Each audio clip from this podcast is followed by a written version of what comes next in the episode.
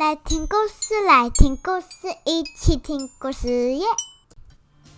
嗨，大家好，我们来听故事吧。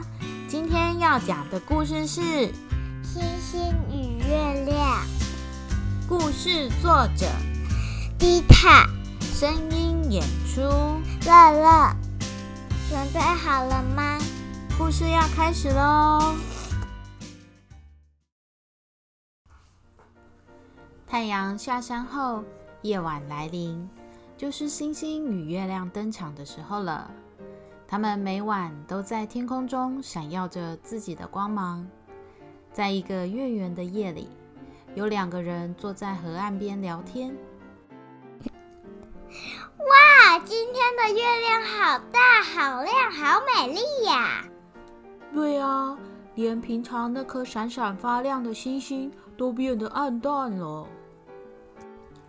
这段对话刚好被星星听到了，他开始觉得不服气了。我明明也是很亮的星星呀，为什么月圆的时候我就变得不亮了呢？可恶的月亮，我一定要想办法变亮。星星很努力的想了很多的办法，他在自己身上点火，想增加。自己的亮度，但火实在太烫了。哎呦，喂呀，烫死我了！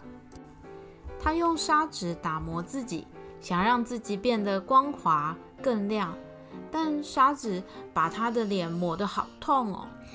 哎呦，喂呀，我的脸好痛啊！最后，他想到一个方法。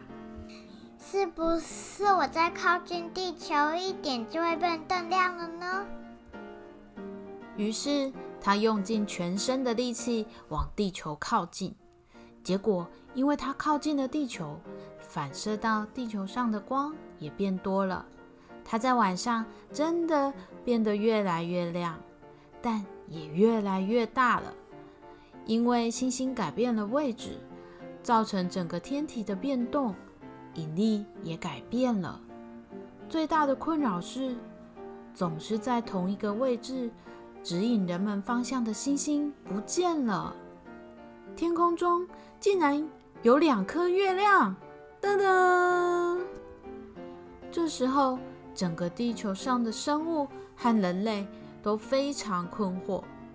潮汐、海流都改变了，鱼儿找不到自己的家。鸟儿也找不到过冬的路径，迷路的人们再也不能靠星星找到回家的方向。大家都想说：怎么会这样？要世界末日了！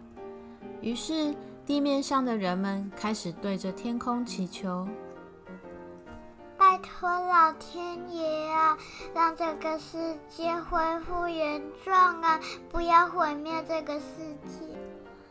星星听到这么多人祈求的声音，他这时才发现，糟糕，我好像做了很不好的事。月亮这时转身过去跟星星说：“星星朋友，你有发现吗？其实你比我还大颗耶！我只是地球旁边一颗小小的卫星，只能绕着地球旋转，有时候。”还会被地球的影子遮住，所以我有时候看起来细细的，有时候圆圆的。而你虽然在很遥远的地方，但因为你很大，所以你才能把光线反射到这么远的地球。而且正因为你在很远的地方，所以从地球看过去，你的位置几乎不会改变。你可以为迷路的人们。指引方向呢？这是我很羡慕，但我做不到的事情啊！星星没想到月亮也会羡慕它，它原来的位置竟然有这么多的好处，它可以为人们带来这么多的帮助。他突然觉得，月圆的时候月亮亮一点也还好嘛，因为他其实很喜欢当那个为人指引方向的星星。而且，正因为它本来就很亮，所以才能把光线传送到这么远的地球啊。